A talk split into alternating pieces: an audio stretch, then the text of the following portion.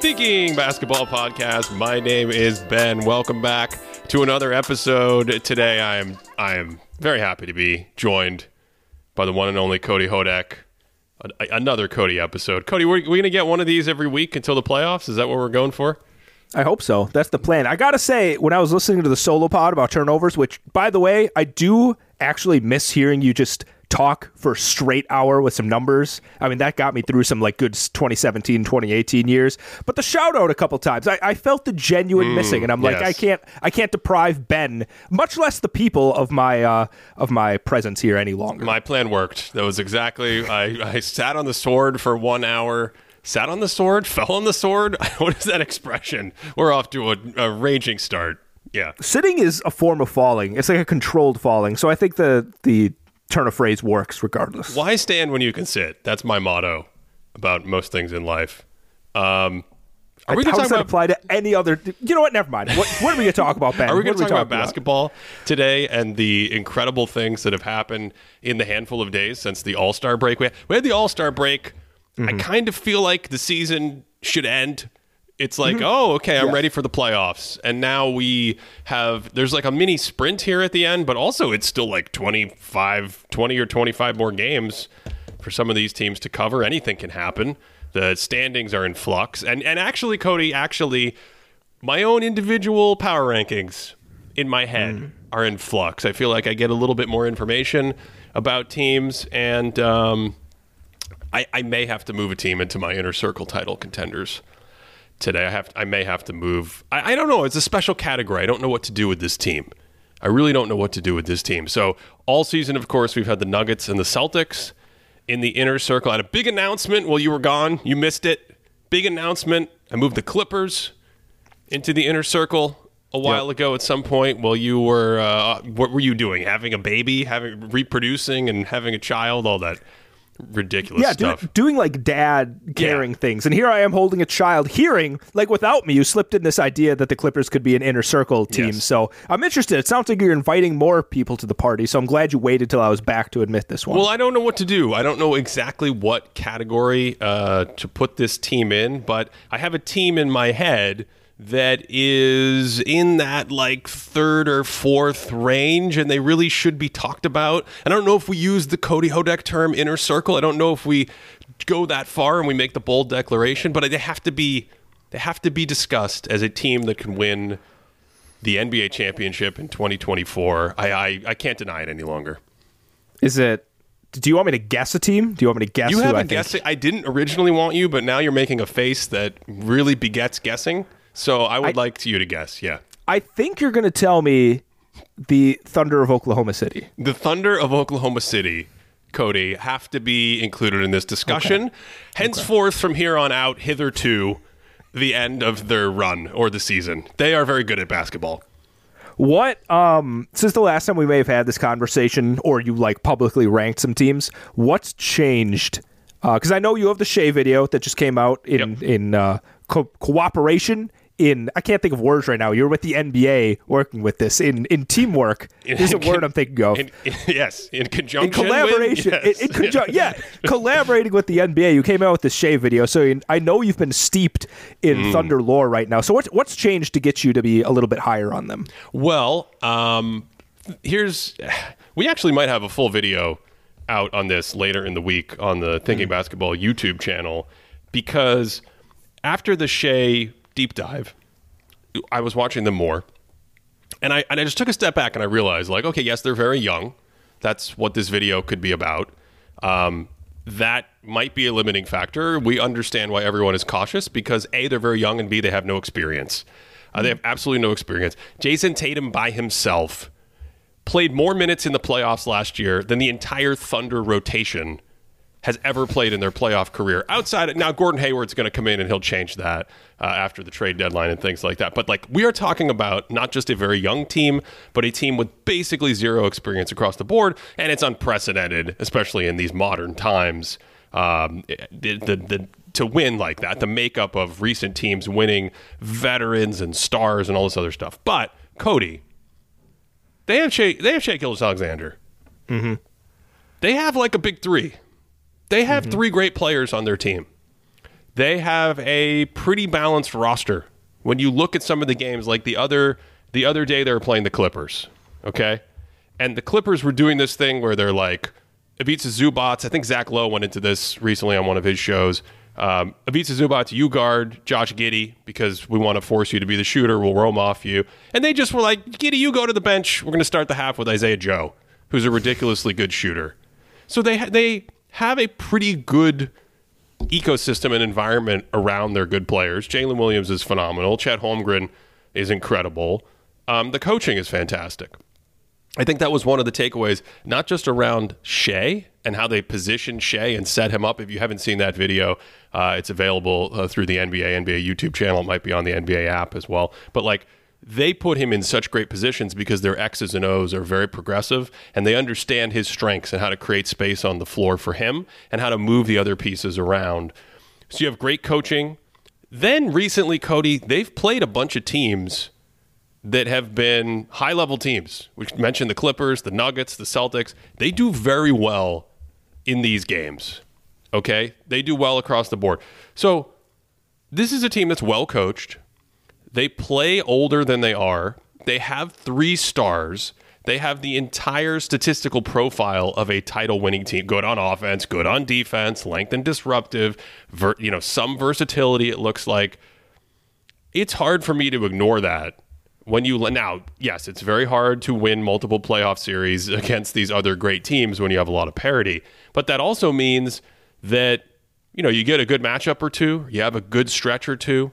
Um, they could easily be in the conference finals against a team that they play very well. They might have home court advantage against them, and I think by the time they get to the NBA finals, even if they only have like a 30 or 40% chance of winning that series if it's if the Celtics or you want to handicap it that way why are why why would we not talk about them the same way we talk about the Clippers and even to some degree the Nuggets I think what's interesting about them and the season in general is that there doesn't really seem to be any teams that are like head and shoulder above everyone else. Like I do think the Boston Celtics, I think we made the prediction at the beginning of the year that they'd be the only team that's like flirting with 60 wins and it looks like they're pretty on pace to do that at this point. So I think they're the one team that is in my mind clearly better than everyone else, but there's no one else really that separated themselves as just being a world beating team. So I think in that context and everything that you're saying right now, uh yeah, talent wise, what they're doing throughout the regular season wise, like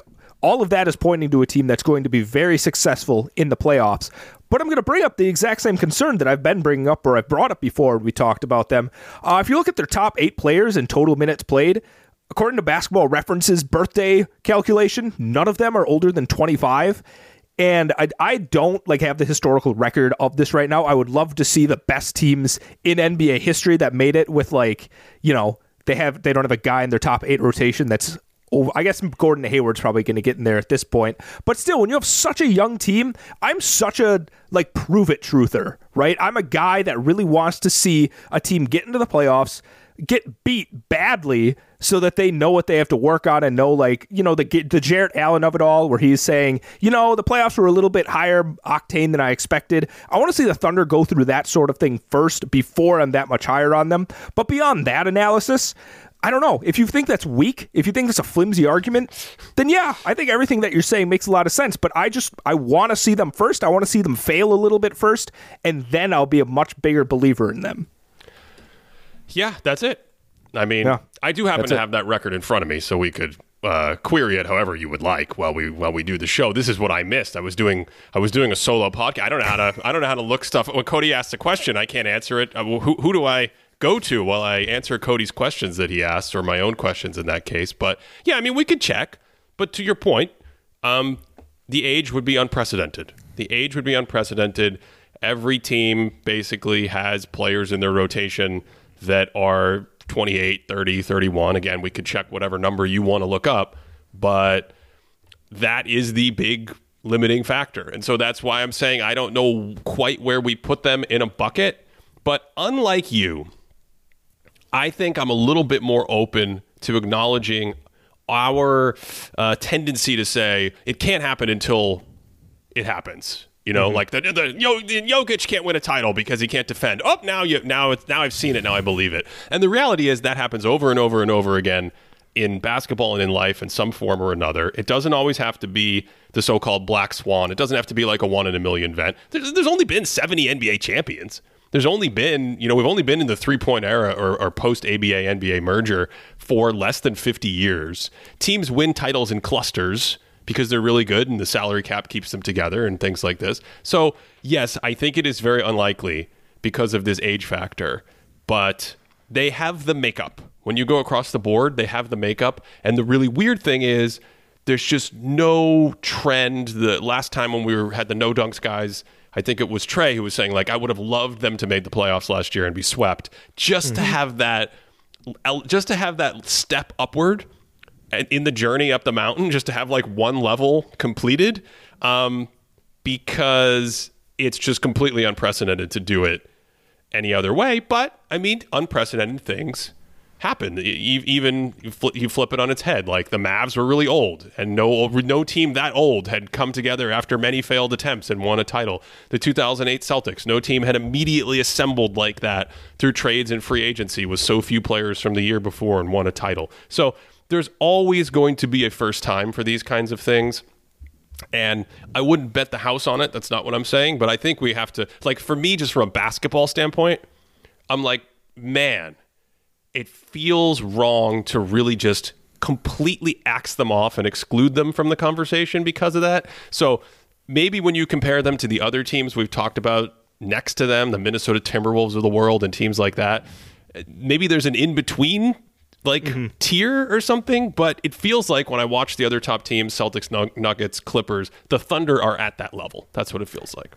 I'd say I don't want to say that I'm giving them no chance. If I'm doing some kind of like epistemological calculus right now, maybe right now I'd say I'm giving them like a 5% chance or something. But if they had the experience, if they go in and get kicked around and they come back the exact same way, I'd probably bump them up like 10 percentage points. Maybe it goes up to like 15% chance or something like that. So it's not that they're going from zero. They're just, you know, I, am taking a little bit of away and I'm not giving them some kind of boost. It's like the rookie tax that I always give to young players, the defenders, and whatever else. Is I just kind of want to see it a little bit more before I crown them any such way. But I do think one thing that stood out to me throughout the season that's giving me a little bit more excitement about the team. Uh, every time I watch Ben, uh, Jalen Williams just stands out as being so, we we did the sub All Star pod and I know you referenced this, I think, with the with the uh, the no dunks guys, and yeah, I texted you about this. I'm like, I think that Jalen Williams is probably an all star level player. We may have undervalued him on the sub all star pod. He's just, he's incredible. He's flexible defensively. He can attack not even just as a second side guy, but as a primary attacker. And when you have that many players like Jalen Williams, like Shai, and now Chet, who's driving and shooting and whatever else, that's just a lot of flexibility on offense. So I don't know. With the development of somebody like him, I'm buying what you're selling, Ben. I'm buying it. Yeah, that's part of it. Uh, he's absolutely phenomenal. Uh, by the way, I'm just scanning some of the championship teams here, and just for the record, I mean it is extremely rare.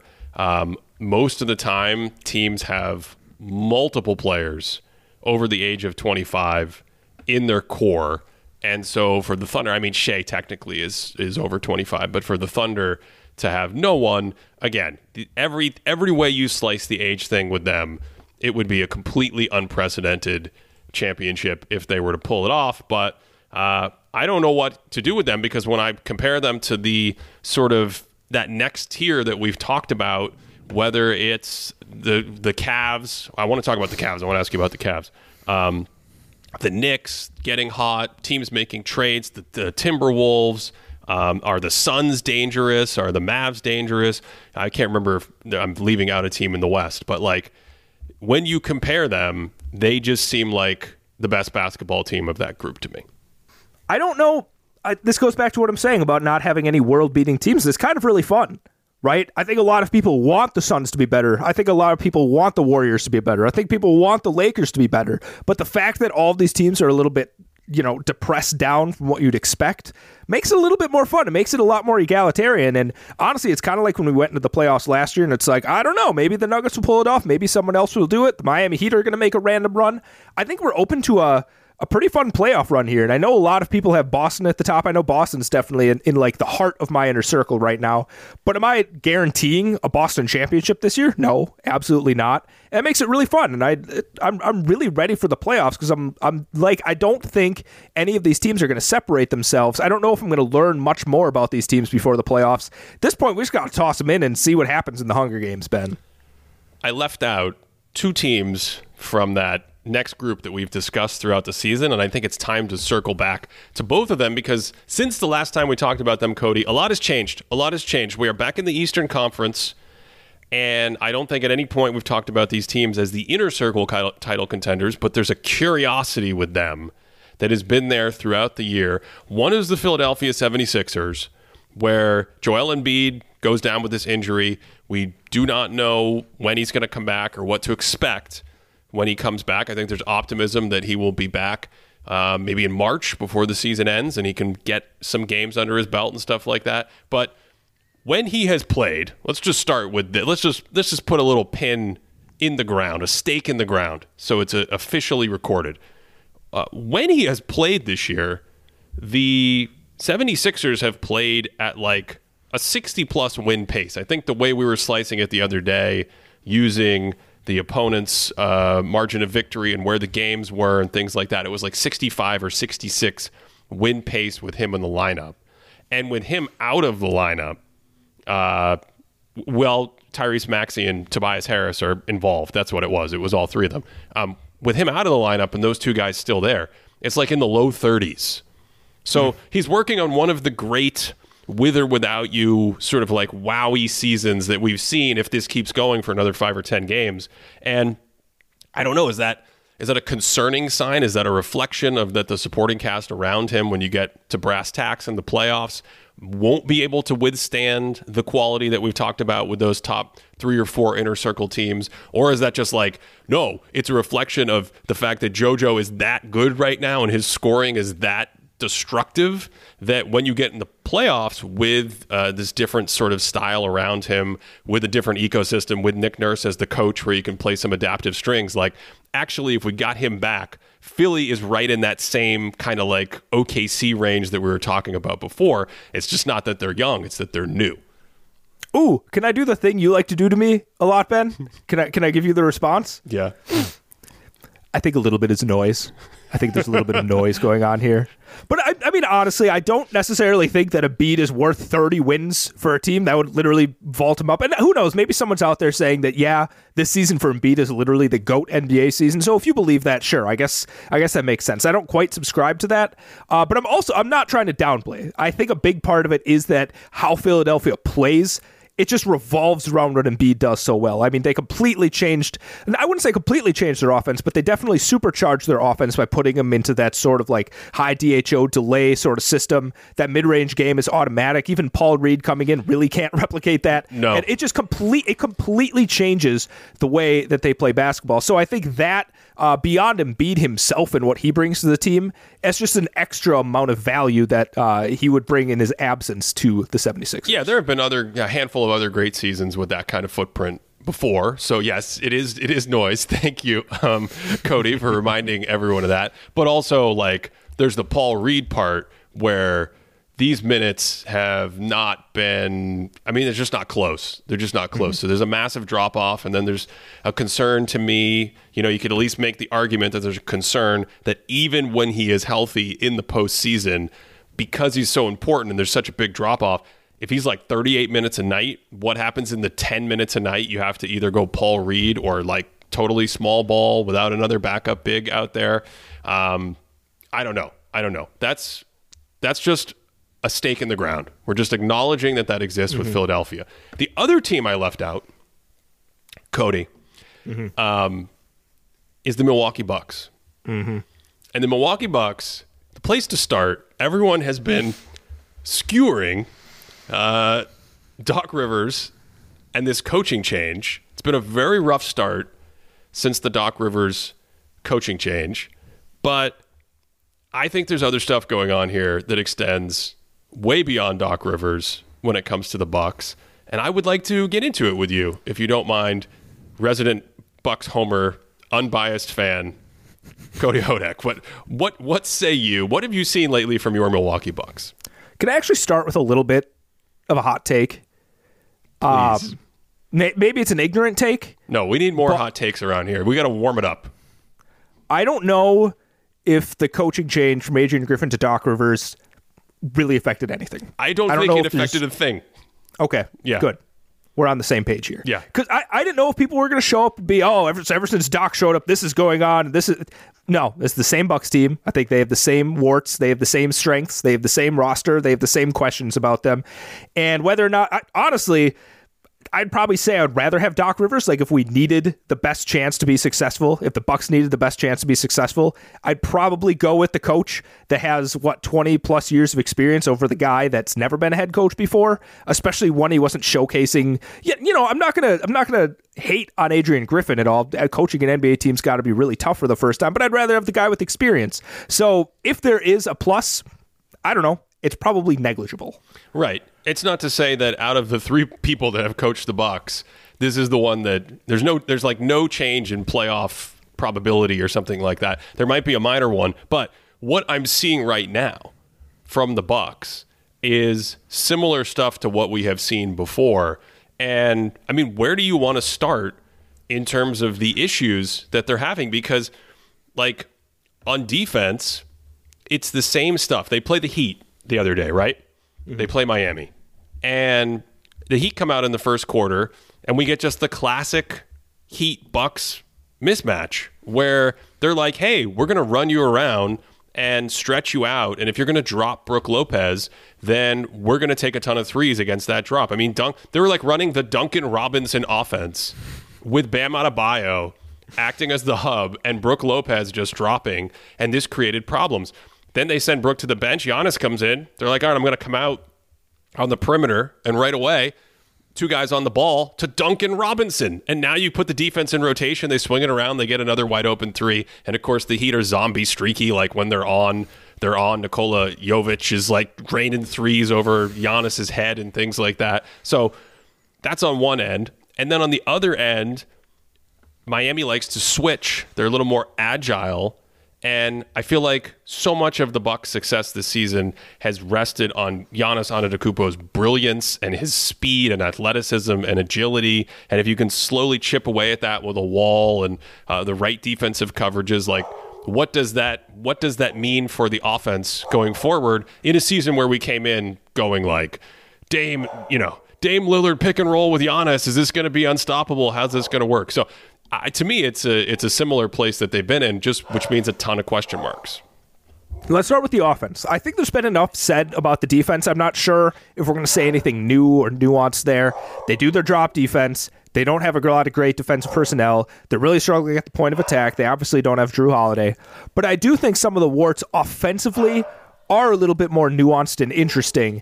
And even though they have two very good offensive players, Giannis is having a spectacular season. We actually let's talk about defense for a second. If I'm DeAndre Ayton, Ben, like I might never attempt another alley oop dunk again in the presence of Giannis. I don't know if you saw, but recently the Bucks played the Portland Trailblazers and they throw a lob to Ayton, and again Giannis is just tractor beam. Like I got this, laser focused, goes meets him at the apex of the catch and rejects him.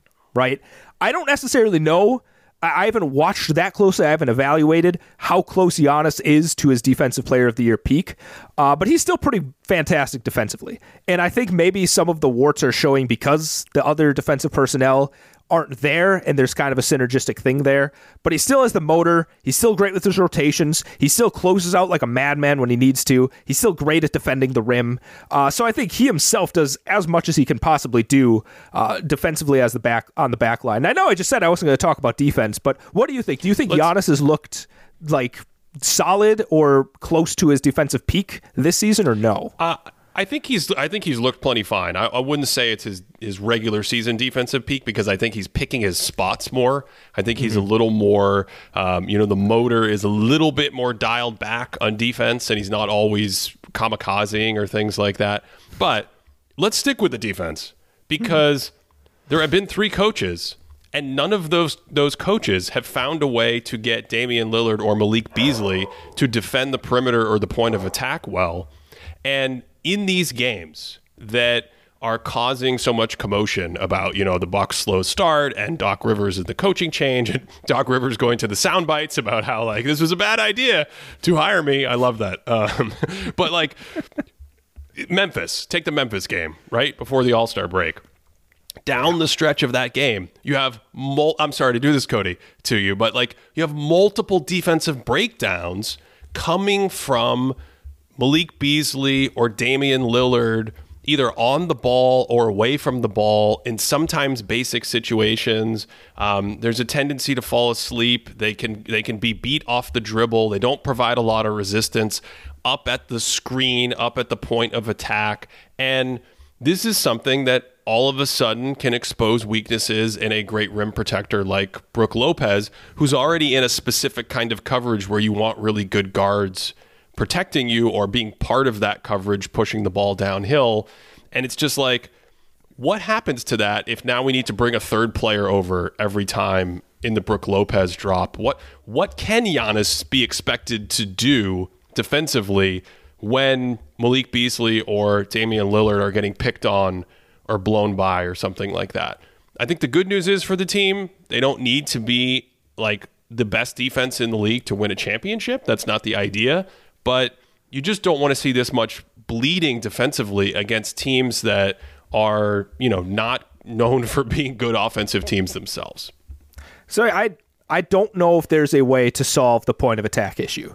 There just isn't. It's not even a put Giannis on them sort of thing. Because I know every year in the playoffs, they're like, "Why isn't Giannis guarding the best?"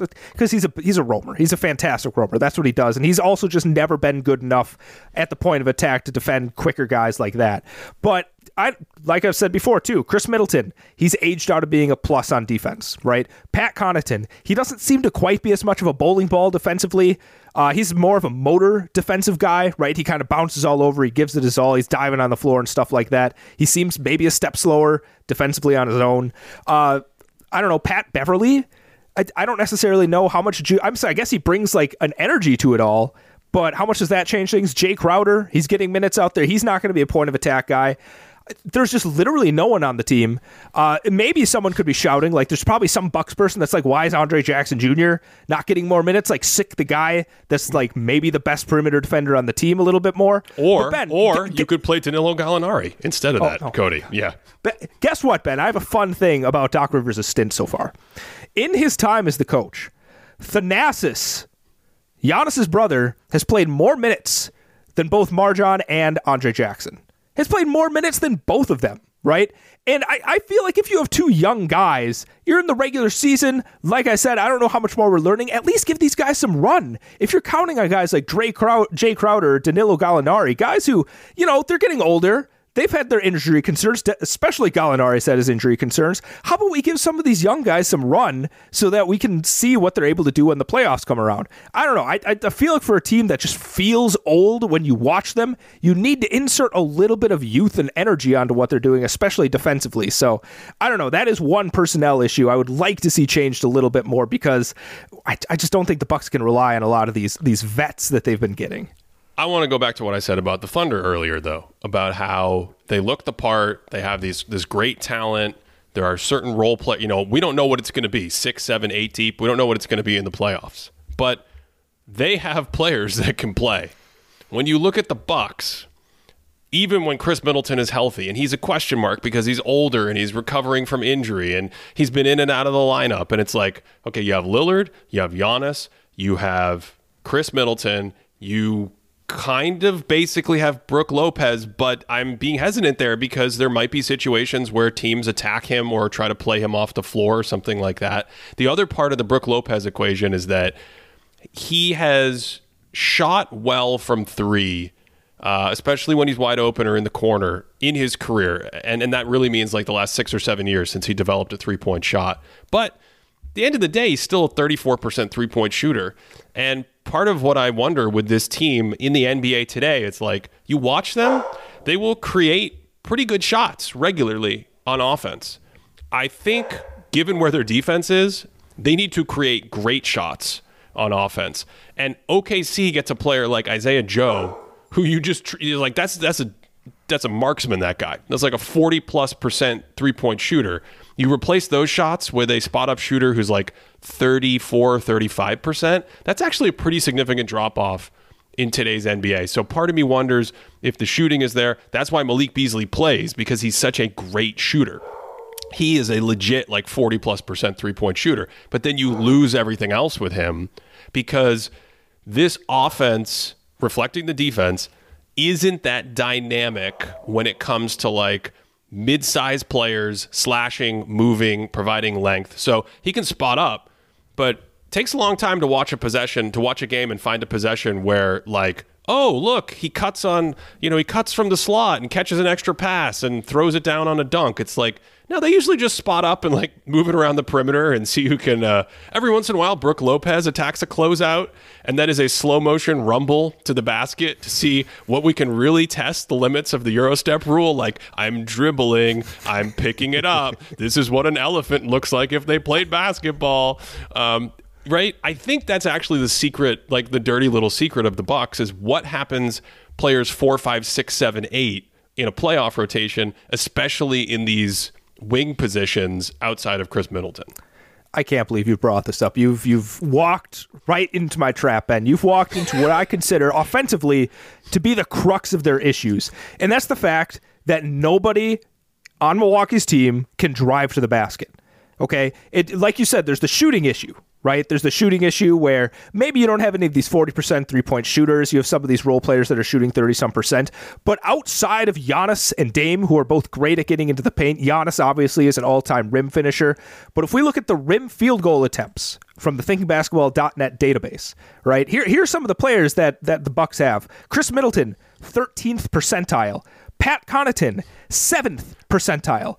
Malik Beasley, fourth percentile. Wait a second. Wait a second. Jae Crowder, Ben, first no. percentile. No, why are you doing These this? are the majority of their rotation guys do not get shots at the basket. And that's because if you look at their drives per 36, it's just so much lower than any other team that's that's functionally trying to drive a good offense. You look at guys like like the Thunder, for instance. Chet Holmgren. You, we talk about some of the spacing that he brings. Brook Lopez brings some of the spacing, but he's driving two, three times more than Brook Lopez. So if you go and try and chase Chet off his spot, He's going to take you to the basket. Brook Lopez is doing that three times fewer than him. You chase like you close out hard against anyone on the Bucks, it's over. That ends the possession unless the player's name is Giannis or Dame. And I think that just puts too much pressure on these two guys who I think are obviously Giannis is just having an unbelievable season. Uh, Dame he still looks like he's working through some things, but I think it's it's I don't know. It's a weird setup for them, and a big part of it is that none of these guys can attack closeouts.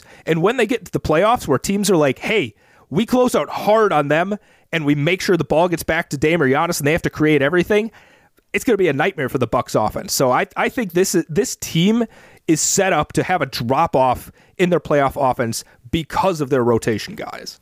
Every year, people ask me about working in basketball professionally, or even how we add people to the Thinking Basketball team. And Sports Business Classroom is one of my go to answers. And let me tell you why. It's professional, hands on teaching from industry leaders and experts that sets you up to work in basketball. Alumni have gone on to work for multiple NBA teams, major media outlets like The Athletic, Clutch Sports, and more. This year's new lead instructor is ESPN's Bobby Marks, and the curriculum covers scouting, analytics, media, and the salary cap. The program is a six day immersive experience that takes place July 14th to 20th in Las Vegas during Summer League. And for a limited time, use the code Thinking Basketball for $600 off early bird registration. Interest is at an all time high right now, and there are only 125 spots in the program. So you currently use Thinking Basketball at sign up for $600 off that early bird price if you're interested at sportsbusinessclassroom.com. Okay, was, was the, were those the percentiles of field goal attempts at the rim? All Yes. those, and they're all like in the first, fifth, seventh percentile, something like that. Yeah. Okay, just Yes. just for just for perspective. just for perspective because we just talked about the Thunder, okay? Isaiah Joe is the only player on the Thunder who's in the bottom 20th percent of the league. He's in the 4th percentile. Um, here, here are some of their players. Chet Holmgren, 67th percentile. They just traded for Gordon Hayward, 44th percentile. Jalen Williams, 72nd percentile. Josh Giddey, 78th percentile. Shai Gilgeous-Alexander, 90th percentile. Obviously, Giannis uh, for the Bucks is very high, but like that that is that is a startling set of statistics that you just rambled off. Vintage thinking basketballs. To anyone who's playing the game has hit thinking basketball bingo and must now proceed with drinking whatever beverage they have. Um, I think all this is getting me to a place, Cody, where it's like this the other team in the East outside of the Celtics. Um, in terms of like setting up a power rankings or thinking about who has a chance to either win the title or advance far in the playoffs, it feels like a what's the word? A glut. It feels like just this group of teams. The Knicks we've talked about recently might be dangerous. The Cavs we've talked about recently. I, I, still don't know what to make of the Cavs. Now they're losing. They got all their guys back. I don't know what's going on. Um, but like, if Philly's not healthy, to me, the, these teams are all kind of in the same territory. And I do think the I don't want to I don't want to sort of have this misunderstanding here.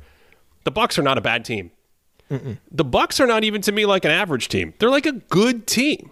But when we talk about the top three, four, six, seven teams in the league, if you can't clearly succeed on offense or defense, or you have these kinds of weaknesses that look like they can be they can be kind of exploited in the postseason, um, it's hard for me to really say like, yeah, if if Embiid's injured, I'm going to pencil in the Bucks in the Eastern Conference Finals as a team to give the give the Celtics a, a run for the money um, or something like that. I don't think that's quite the way I see the Eastern Conference. I think it's uh, it's going to be wild. Yeah. I'm also looking at the East standings. Right, we're, we're going to put Boston aside. So if Milwaukee wants to make a deep playoff run, could you could I see them beating Cleveland in a playoff series? Yeah. Yep. Could I see them beating the Knicks in a playoff series? Yeah. Yep. Could I see them beating you know, an Embiidless slash sort of injured Embiid 76ers that, in the playoffs. That team is that, that that team would struggle with anyone, I think. Yeah. Yeah. Yes. Can I see him beating Indiana? Yeah. So all of a sudden you you run the, down the list. The, yes, don't you, you, dare say it. Don't you dare say no, it. No, no. This, this is it. my point, though. This is my point. You can see them beating Indiana instead of like ch- pencil that one through because mm. Indiana is a matchup nightmare for them, and you could very easily see some slippery situation where it's like, why why are the Pacers up two one against the Bucks in the first round or whatever's happening? And that to me isn't just a specific quirk. I think it's actually reflective of the of the quality of how I'm seeing this team right now and that's what's so annoying is you know we might also have an Eastern Conference Finals matchup between Boston and Milwaukee, and everyone's like, "Oh, you two hated on Milwaukee so much." During the well, you did, yeah. No, yeah. you did that. That wasn't yeah. me. That was all you. I'm, did you know Basketball References playoff probabilities? Have you have you yeah. looked at these numbers before? Yeah, they have Boston at forty nine point seven percent to win the finals.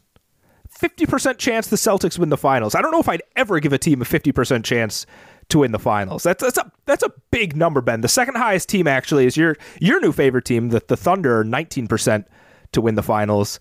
Um, I'm not sure. I'm not sure if I'm buying the Celtics that much, but I do agree with the Celtics being, you know, the highest of any of those it's, teams. But that's a simple model. I think that's just mostly based on how great their point differential and ba- very basic stuff is like that. And the Celtics point differential is fantastic, and the Celtics mm-hmm. are 45 and 12 and and whatnot. Um, have you looked at like the MVP? Ba- Basketball Reference has an MVP tracker where they use uh, another again a handful of simple inputs to try to kind of figure out historically who would be winning the MVP. That the, the model they use doesn't know a ton about narratives and things like that, or what city you play in, which is what I want to ask you about. Uh, but have you hmm. looked at this? Uh, I just pulled it up right now. So okay. sorry if you were gonna like quiz me, but I'm looking at it now. Have have you? Do you remember the latest uh, Tim Bontemps straw poll uh, at ESPN? You know the um, the who's who. If we're voting for the MVP today, have you looked at any of the probabilities or the betting markets on MVP and things like that? Nope, I haven't. Okay, um, let's let's read it. How about that? Let's I love it. this. Yeah. Oh, please. yeah. Let's just name I, some names. I, ha- I have a question. I have a, I have a question for you. Um, Nikola Jokic still leads it at first. Yep. Shai Gilgeous-Alexander is second for the Thunder. Again, Yeah, like a guy who might win the MVP historically, that means you might be in the championship conversation. Number three, Giannis Antetokounmpo from your Bucks. That's an interesting one to me because I don't think the Bucks are actually actually that impressive, but it's almost like he's he, he when you watch them, he feels like he's doing a carry job. That's what Oh, it yeah. feels like. Yeah, it Oh, feels yeah. like he's doing everything out there. He's kind of playing out of his mind. Number four, Luka Doncic mm-hmm. of the Mavs. Number That five, team is they're they're coming on. Number five, Kawhi Leonard. Number six, Jayson Tatum. Number seven, Jalen Brunson. Number eight, Donovan Mitchell. Nine, Anthony Edwards. And 10, Kevin Durant. That's that's Bontemps' straw poll. That's the straw poll of, doesn't he ask like 100 media members or something? Interesting. Yeah. Okay. Yeah. Now, for anyone who uh, hasn't listened to me and Cody before wax poetic about, we don't know what the MVP is or what it means, and we don't have strong opinions about who to vote for and things like that. There's all kinds of different criteria, but we often talk about MVP level players and guys who might be softer MVP level players and all NBA players, and how the narrative can put you in a position to, um, you know, win an award or finish very highly in an award. So, first, I want to give you a chance to react to that. But then, second, I have a specific question, and it ties back into our Eastern Conference discussion.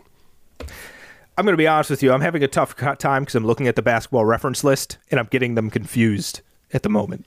So, which list do you want me to react to? Either one, Bontemps? it doesn't Okay. matter. Yeah, I think uh, first of all, I, I came across you know on the the.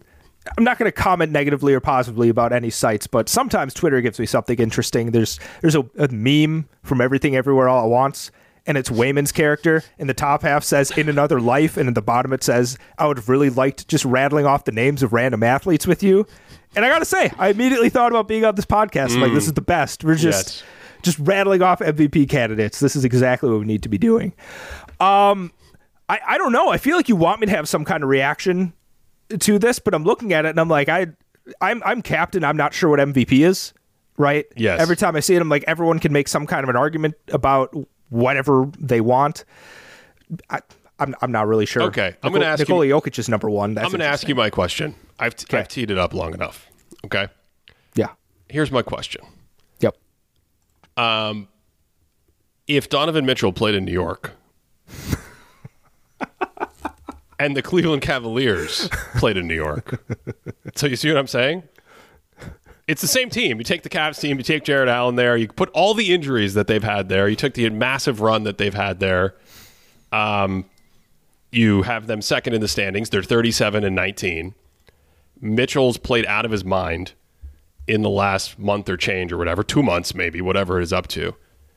Where would he be in MVP voting? That's my question for you. Wow. Where's Jalen Brunson on the list? On the straw poll, Brunson is seventh and Mitchell is eighth. Oh my God. And you know, if if you're new around here, Cody and I love Jalen Brunson. We've been doing Jalen Brunson hour for years. Um, I did a I did a YouTube video, five thoughts on Jalen Brunson in like 2019. So this is not an anti Jalen Brunson thing in the slightest. But like that that jumped out to me that so much when you have the parity we have right now, so much of the voting, we saw this around All Star, is like going down the standings and being like, okay, that team's first. Do they have an MVP? Where's their MVP? Can okay, the Celtics are actually really, really good, so I'm going to move Tatum down a little bit because the team is so good. Who's at the top of the West? Okay, it's that Shai and that's Jokic. Like that defaulting to that rubric, which has always been there, feels like when there's a lot of chaos, it feels like people default even more. And yet, yet, with the little the little team by the lake, the Cleveland Cavaliers, they have a guy who, again, when you go to our site, we go to thinkingbasketball.net um, for Patreon subscribers, our deluxe members, and, and you pull up the player cards for Jalen Brunson and Donovan Mitchell. Donovan Mitchell just looks slightly better across the. He just looks like a better version, almost across the board at everything. I don't think that's a crazy thing to say as players, even if you think they're in similar groups. Like Mitchell, Mitchell's pedigree at that standing of all NBA play is a little bit more established. Um, and the team, like the as an example, the Knicks when Jalen Brunson's on the court are plus seven. That's good. That's in the 82nd percentile. When Mitchell's on the court, they're plus 11. That's in the 96th percentile. So I just, you know, just while I have you, while I have your time, I was just curious about if you have thoughts about the Cavs and Donovan and and um, you know some of these things that happen if you were to like take one of these teams and put them in a bigger city, how much that influences you know the little the little things like uh, MVP voting and uh, you know all NBA votes and endorsements and contracts and things like that, legacies, you know, all that stuff we don't care about. I love this. I don't get in a narrative talk with you much. This is this is excellent. But I do like even when you watch them, I really enjoy watching the Knicks. I really like Jalen Brunson. Even watching the games, you see Donovan Mitchell, especially in that run when everyone else was injured. It, he was, I, in my mind, it looked like he was on another level. Right, this is a guy that was just a terror getting to the basket, setting people up. The shooting was off the charts. It feels weird that people didn't get really excited about that run. Right, I think you, I. I forgot who you had on that that pod episode a couple of weeks ago. It, it's very strange that people didn't coalesce around it. It's almost like when Embiid got injured, everyone's minds just broke. And they're like, I don't know who to vote for MVP at this point anymore. That's just a Luka Doncic. He's good. Shai, put him. on Jalen Brunson. He gets it. Like everyone forgot what to evaluate. So I, I think you're onto something here. I do.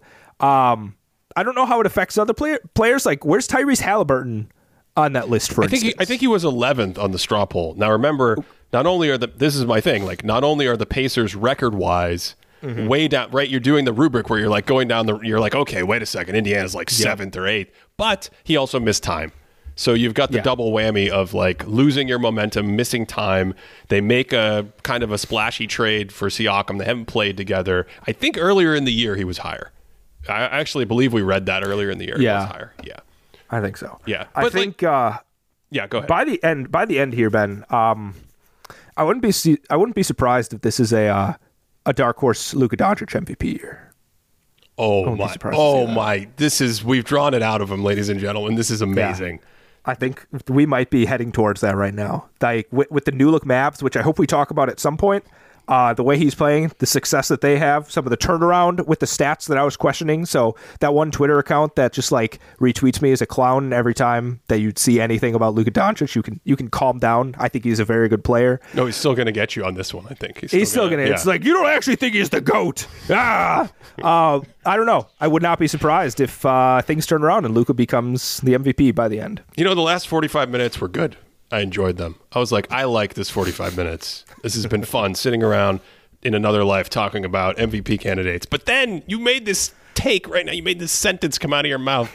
About Luka Dark Horse backdooring the MVP in the last six weeks of the season. And now I think this has been one of the great 45 minutes of my life. This is spectacular. in the last month, okay, in the last month, Yep. I was going to say Donovan Mitchell is fourth in the entire league in our model in box plus minus. I was going to say that the Cavs are plus 18 per 100 with him on the court in our model in the last month, which is second in the entire league. I was going to say he's second in our augmented plus minus model. I was going to say he's averaging 31 points per 75 possessions on plus 7% shooting in the last month. I was going to say all this. But you mentioned Luka Doncic. He's first in all these categories. Um, yeah, he has the best box plus minus in our model in the last month. He's averaging 34 points per 75 on plus 9% true shooting. And when you do that, that makes you first in our model that evaluates scoring value and first in our model that evaluates playmaking value, the rare double double that only the all time great players can pull off. It's a hot month or two. Um, you bring this up all the time, Cody, because you dislike him so much. Luka's on off in the last month when when he goes to the bench versus when he's in the game. The Mavs are 27 points better per 100 when he's on the court. He's absolutely cooking. And I bring this up to say I'm I'm steering the ship.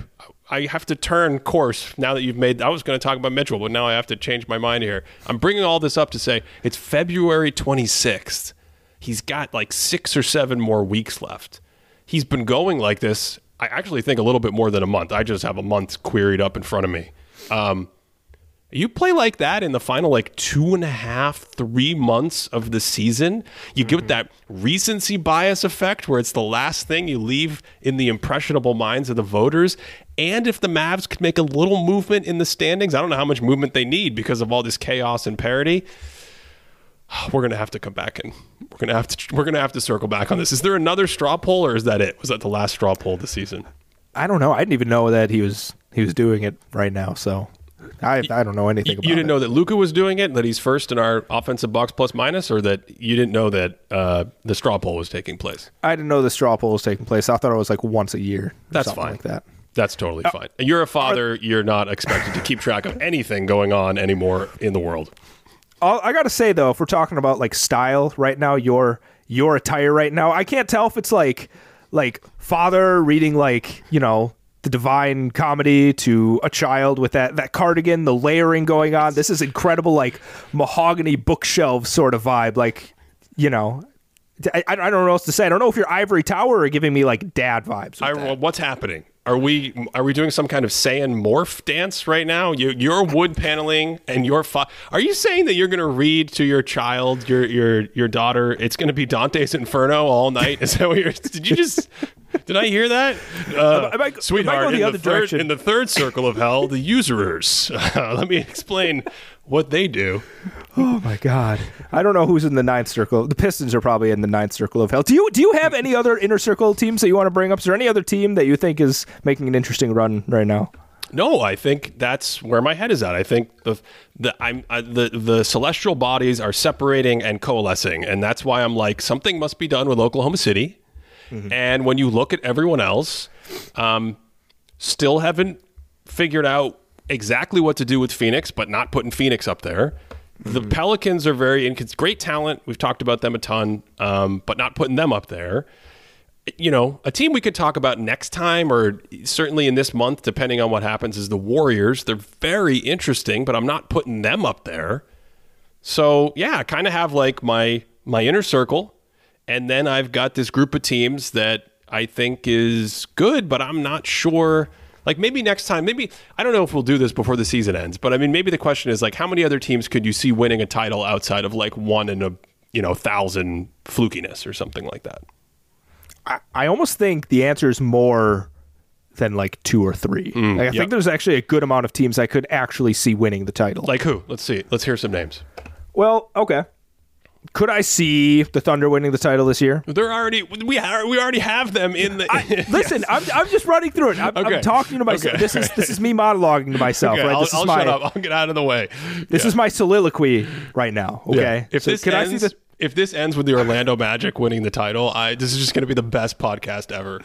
Could I see the Magic winning the, in my heart? They already have been in my heart. Well, if Jonathan. Isaac were to play more, well, he just got the- injured, so their title hopes are Don't over. stop it. Stop it. All right. Thunder, yes. Uh, Minnesota Timberwolves. Wow, when I say it out loud, I get a little bit, I get a little bit nervous about that one. So we're, we're going to table the Timberwolves right now.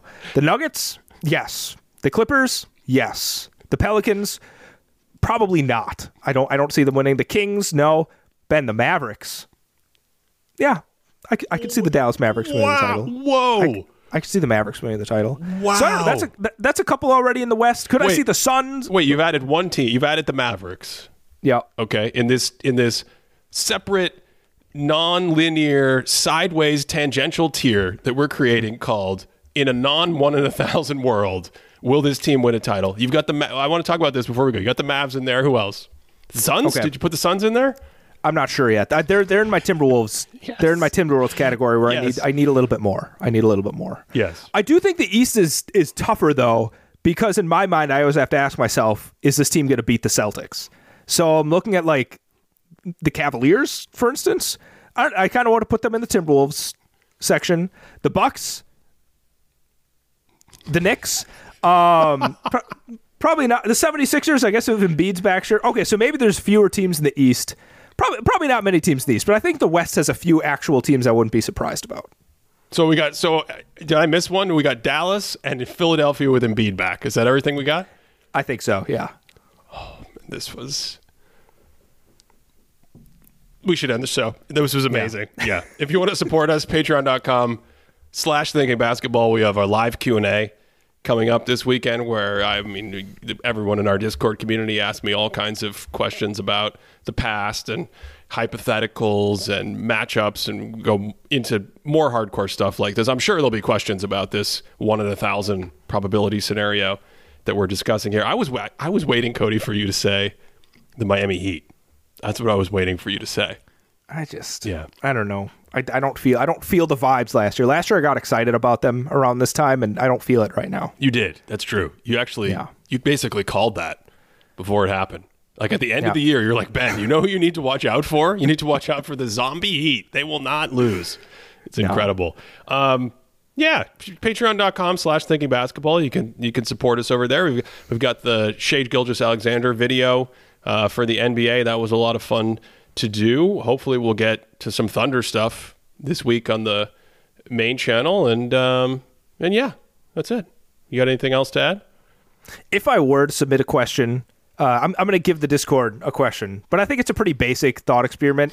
If every single player in the NBA was reverted back to their prime, what would the power rankings be? I hope I hope somebody takes that and, and runs with it because I'd be interested in your response. You mean this season? Yep, yep. Yeah. Everyone's just in their prime again. Yeah.